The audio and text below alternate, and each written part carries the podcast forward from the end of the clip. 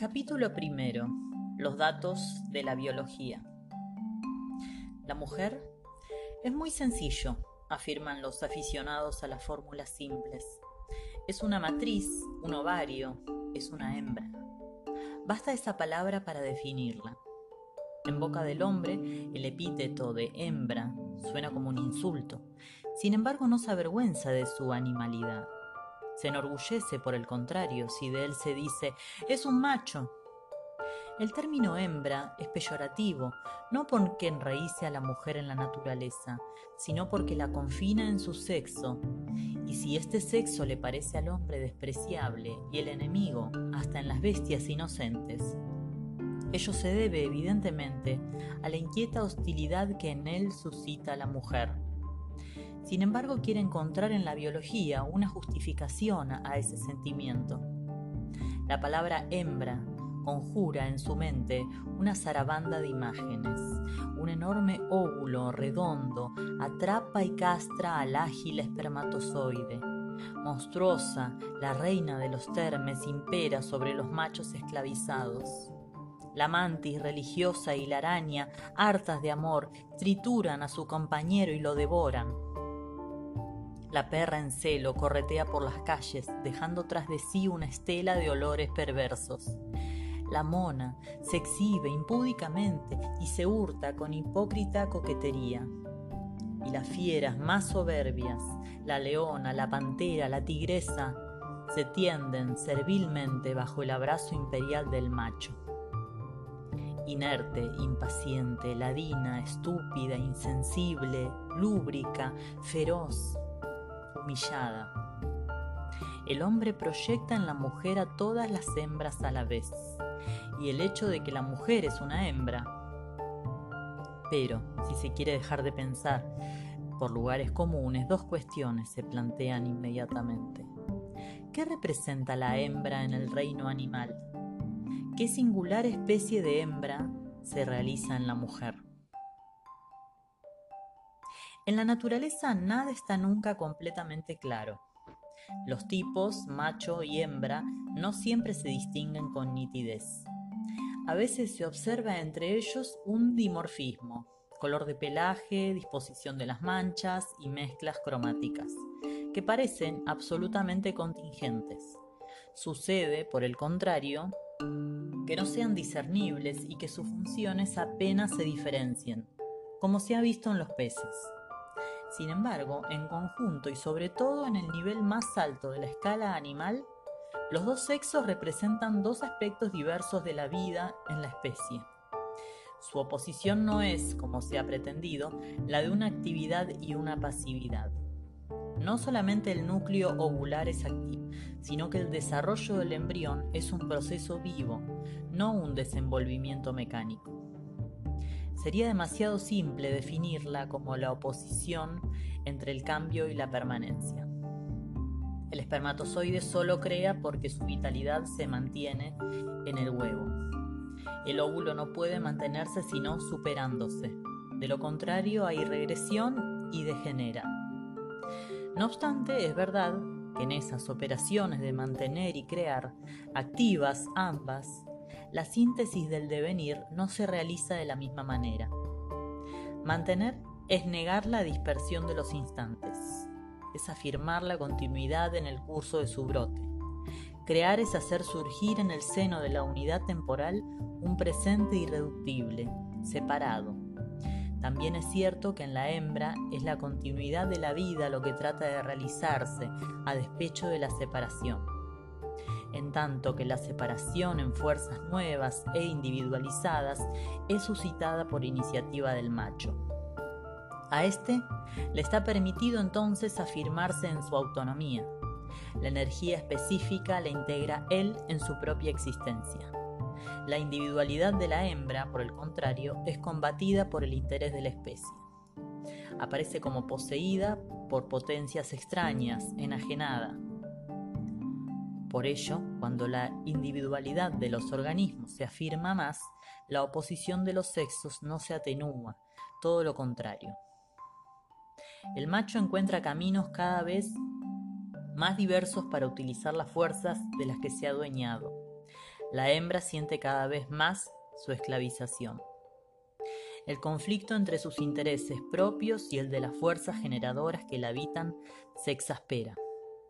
El parto de las vacas y las yeguas es mucho más doloroso y peligroso que el de las ratonas y conejas. La mujer, que es la más individualizada de las hembras, aparece también como la más frágil, la que más dramáticamente vive su destino y la que más profundamente se distingue de su macho. En la humanidad, como en la mayor parte de las especies, nacen aproximadamente tantos individuos de uno como de otro sexo. La evolución de los embriones es análoga. Sin embargo, el epitelio primitivo permanece neutro durante más tiempo en el feto hembra. De ello resulta que está sometido más tiempo a la influencia del medio hormonal y que su desarrollo se encuentra invertido con mayor frecuencia. La mayoría de las hermafroditas serían sujetos genotípicamente femeninos que se habrían masculinizado ulteriormente. Diríase que el organismo macho se define de repente como macho, en tanto que el embrión hembra vacila en aceptar su feminidad. Empero estos primeros balbuceos de la vida fetal son todavía muy poco conocidos para poder atribuirles un sentido. Una vez constituidos, los órganos genitales son simétricos en los dos sexos. Las hormonas de uno y otro pertenecen a la misma familia química. Ni sus fórmulas ni las singularidades anatómicas definen a la hembra humana como tal. Lo que la distingue del macho es su evolución funcional. Comparativamente, el desarrollo del hombre es simple. Desde el nacimiento hasta la pubertad, crece casi regularmente. Hacia los 15 o 16 años empieza la espermatogénesis, que se efectúa de manera continua hasta la vejez. Su aparición se acompaña de una producción de, de hormonas que precisa la constitución viril del soma. Desde entonces el macho tiene una vida sexual que normalmente está integrada en su existencia individual, en el deseo, en el coito.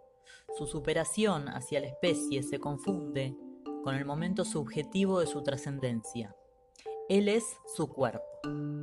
La historia de la mujer es mucho más compleja. A partir de la vida embrionaria, queda definitivamente constituida la provisión de ovocitos. El ovario contiene unos 50.000 óvulos, encerrados cada uno de ellos en un folículo, de los cuales llegarán a maduración unos 400 desde su nacimiento.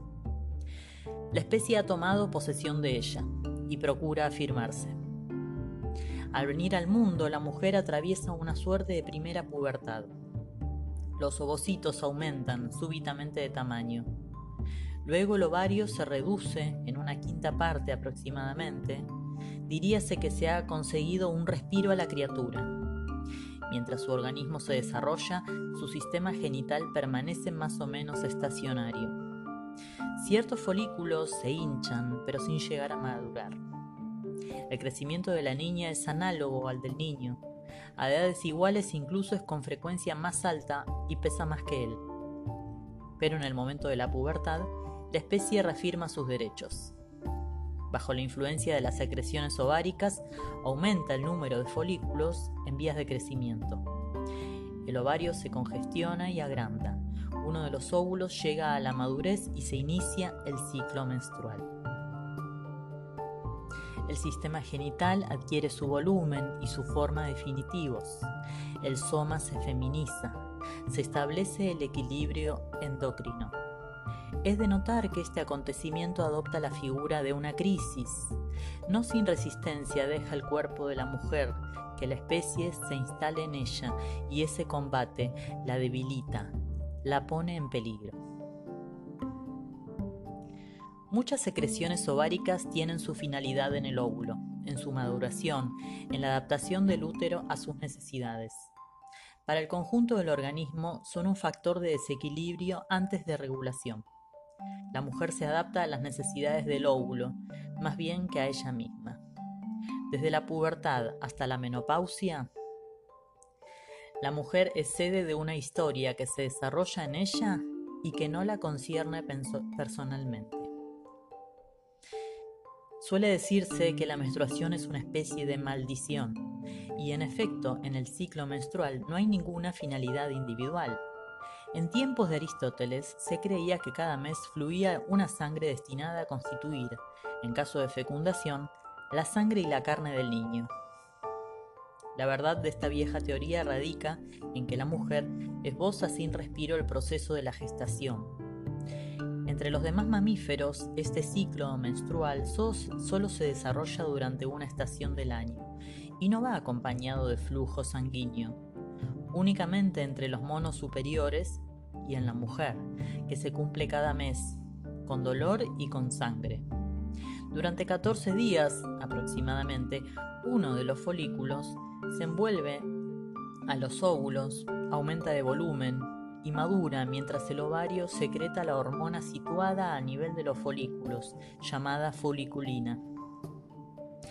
En el decimocuarto día se efectúa la puesta, la pared del folículo se rompe y el huevo cae en las trompas mientras la cicatriz evoluciona de manera que constituye el cuerpo amarillo. Comienza entonces la segunda fase, caracterizada por la secreción de la hormona llamada progestina, que actúa sobre el útero.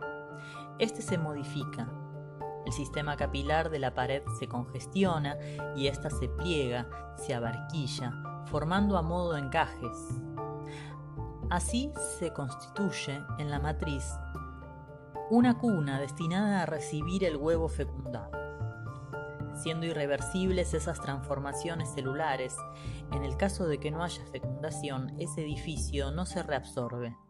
Tal vez en los otros mamíferos los despojos inútiles sean arrastrados por los vasos linfáticos. Pero en la mujer, cuando los encajes endometriales se desmoronan, se produce una exfoliación de la mucosa, los capilares se abren y al exterior resuma una masa sanguínea. Después, mientras el cuerpo amarillo degenera, la mucosa se reconstruye y comienza una nueva fase folicular.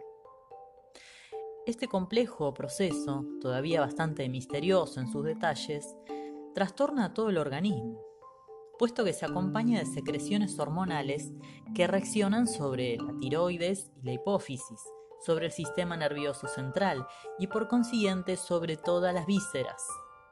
Casi todas las mujeres presentan trastornos durante este periodo. La tensión arterial se eleva al comienzo del flujo sanguíneo y disminuye a continuación. Aumentan las pulsaciones y frecuentemente la temperatura. El abdomen se hace dolorosamente sensible, se observa a menudo una tendencia al estreñimiento, seguido de diarreas. También suele aumentar el volumen del hígado y a producirse retención de líquidos disminuye el número de glóbulos rojos. Sin embargo, la sangre transporta sustancias generalmente conservadas en reserva en los tejidos, particularmente sales de calcio.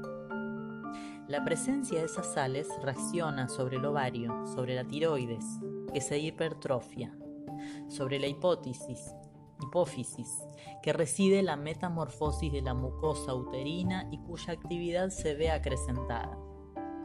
Esta inestabilidad de las glándulas provoca una gran fragilidad nerviosa. El sistema central es afectado. A menudo hay cefalea. El sistema vegetativo reacciona con exageración. Hay disminución del control automático por el sistema central, lo que libera reflejos, complejos convulsivos, se traduce en un humor muy inestable. La mujer se muestra más emotiva, más nerviosa, más irritable que de costumbre y puede presentar algunos trastornos más graves. En este periodo es cuando siente más penosamente a su cuerpo como una cosa opaca y enajenada. Ese cuerpo expresa de una vida terca y extraña que todos los meses hace y deshace en su interior.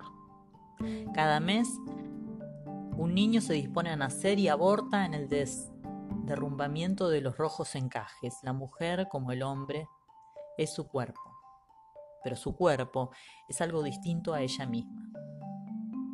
La mujer experimenta una alienación más profunda cuando el huevo fecundado desciende al útero y allí se desarrolla. Verdad es que la gestación es un fenómeno normal, que si se produce en condiciones normales de salud y nutrición, no es nocivo para la madre. Incluso entre ella y el feto se establecen ciertas interacciones que le son favorables. Sin embargo, contrariamente a una optimista teoría cuya utilidad social resulta demasiado evidente, la gestación es una labor fatigosa que no ofrece a la mujer un beneficio individual y le exige, por el contrario, pesados sacrificios. Durante los primeros meses va acompañada a menudo de falta de apetito y vómitos, que no se observan en ninguna otra hembra doméstica y que manifiestan la rebelión del organismo contra la especie que de él se posiciona. Se empobrece en fósforo, en calcio, en hierro, carencia esta última que luego le será muy difícil subsanar.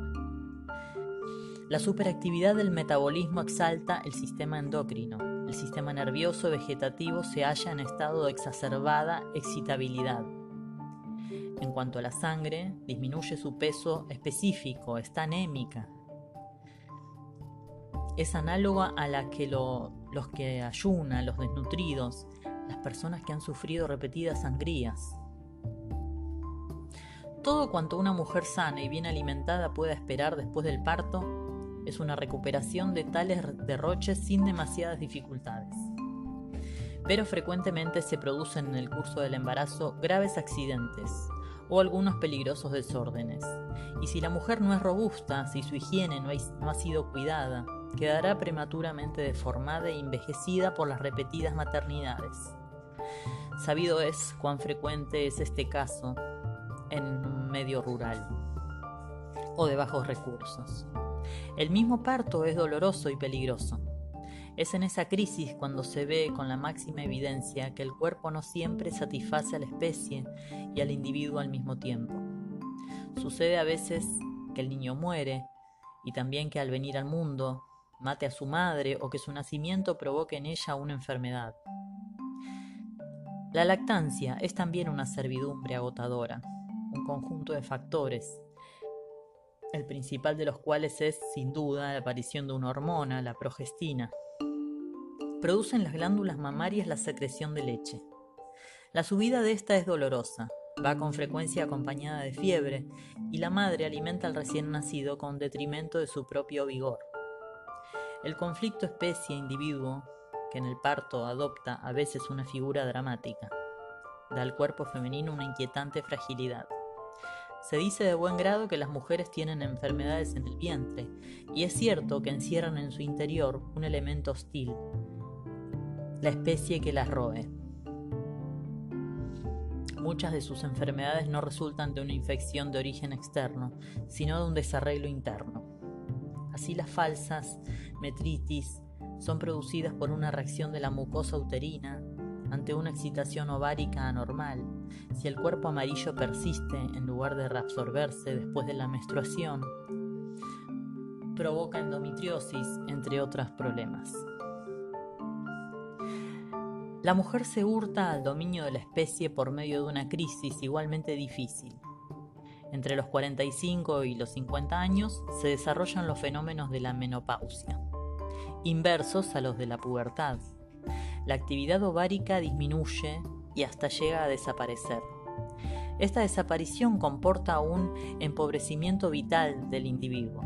Se supone que las glándulas catabólicas, tiroides, hipófisis se esfuerzan por suplir las insuficiencias del ovario.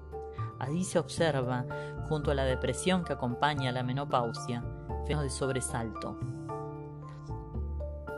Sofocos, hipertensión, nervios, a veces se produce un recrudecimiento del instinto sexual. Ciertas mujeres fijan entonces grasa en sus tejidos, otras se virilizan. En muchas de ellas se restablece un equilibrio endocrino. Entonces la mujer se halla libre de las servidumbres de la hembra. No es comparable a un eunuco porque su vitalidad está intacta, pero ya no expresa de potencias que la desbordan y coincide consigo misma. Se ha dicho a veces que las mujeres de cierta edad constituían un tercer sexo, y en efecto no son machos, pero ya no son hembras tampoco. Frecuentemente esta autonomía fisiológica se traduce en una salud, un equilibrio y un vigor que no poseían antes. A las diferenciaciones propiamente sexuales se superponen en la mujer singularidades que son más o menos directamente consecuencias de las mismas. Son acciones hormonales las que determinan su soma. Se ve que muchos de estos rasgos provienen igualmente de la subordinación de la mujer a la especie. He ahí la conclusión más chocante de este examen. De todas las hembras mamíferas, ella es la más profundamente alienada y la que más violentamente rechaza esa alienación. En ninguna de ellas es más imperiosa ni más difícilmente aceptada la esclavización del organismo a la función reproductora. Crisis de pubertad y de menopausia, maldición mensual, menstrual, largo y a menudo difícil embarazo, parto doloroso y en ocasiones peligroso, enfermedades, accidentes, son características de la hembra humana. Diríase que su destino se hace tanto más penoso cuanto más se revela ella contra el mismo al afirmarse como individuo. Si se la compara con el macho, este aparece como un ser infinitamente privilegiado. Su existencia genital no contraría su vida personal, que se desarrolla de manera continua, sin crisis aparentes, generalmente sin accidentes. Por término medio, las mujeres viven más tiempo, pero están enfermas con mucha mayor frecuencia y hay numerosos periodos durante los cuales no disponen de sí mismas. Estos datos biológicos son de suma importancia representan en la historia de la mujer un papel del primer orden. Son elemento esencial de su situación. En todas nuestras descripciones ulteriores tendremos que referirnos a ellos, porque siendo el cuerpo el instrumento de nuestro asidero en el mundo, éste se presenta de manera muy distinta, según que sea sido de un modo o de otro. Por esa razón los hemos estudiado tan extensamente, constituyen una de las claves que permiten comprender a las mujeres, pero lo que rechazamos es la idea de que constituyan para ella un destino petrificado.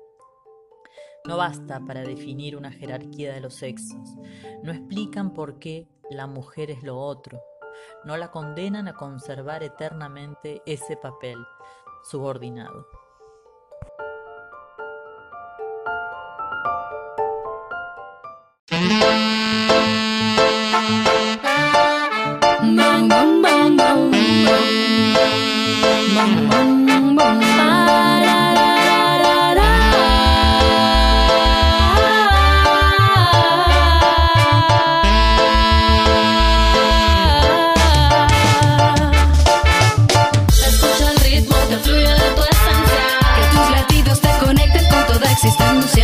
en armonía con tus sentidos.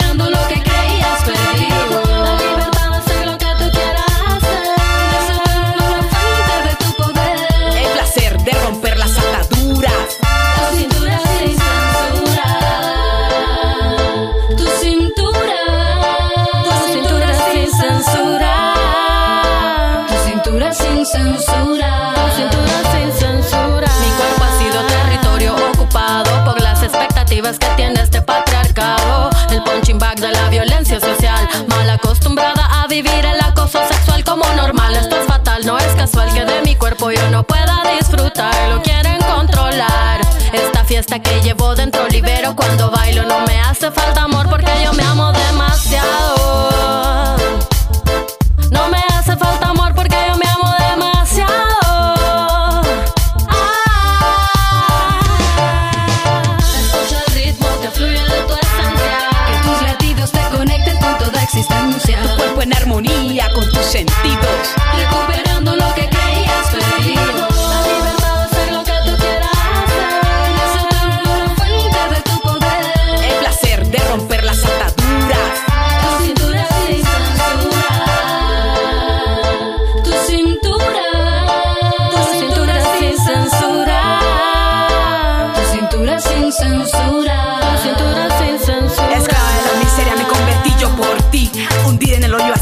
Que era vivir.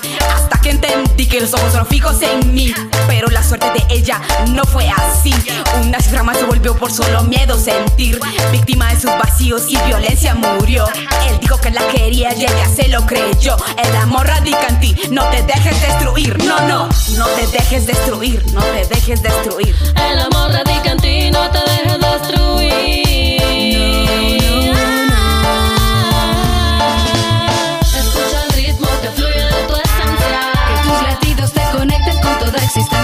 Cuerpo en armonía con tus sentidos.